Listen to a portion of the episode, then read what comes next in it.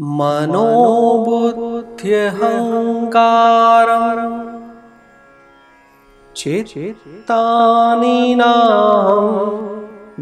च श्रोतजिह्वे न च घ्राणनेत्रे न च व्योमभूमिर् न तेजो न वायुः चिदानन्दस्वरूप शिवोऽहं शिवोऽहं। न च प्राणसंज्ञो न वै पञ्चवायुः। न वा सप्तधातुः। न वा पञ्चकोशः वाक्पाणिपादौ न चोपस्थवायु। चिदानन्दस्वरूपः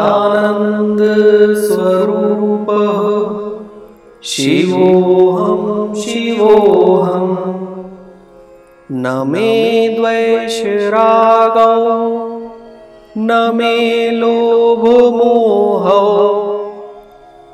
मदौ नैव मे नैव मात्सर्यभावः न धर्मो न चार्थो न कामो न मोक्षः। चिदानन्दस्वरूपः शिवोऽहं शिवोऽहम् न पुण्यं न पापं न सौख्यं न दुःखं न मन्त्रो न तीर्थो न वेदानयज्ञ। अहं भोजनं नैव भोज्यं न भोक्ता चिदानन्दस्वरूपः। शिवोऽहं शिवोऽहं। न मे मृत्युशङ्का, न मे जातिभेदः। पिता नैव, मे नैव, माता न जन्म। न बन्धुर्न मित्रं गुरुनैव शिष्यः। चिदानन्दस्वरूपः शिवोऽहं शिवोऽहम्। अहं निर्विकल्पो निराकाररूपो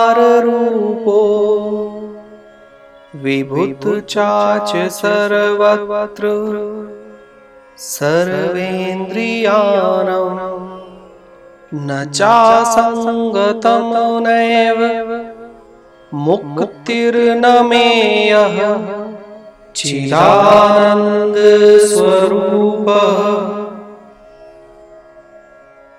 शिवोऽहं शिवोऽहं शिवोऽहं शिवोऽहं शिवोऽहं। शिवोऽहं शिवोऽहं। शिवोऽहं शिवोऽहं। शिवोऽहं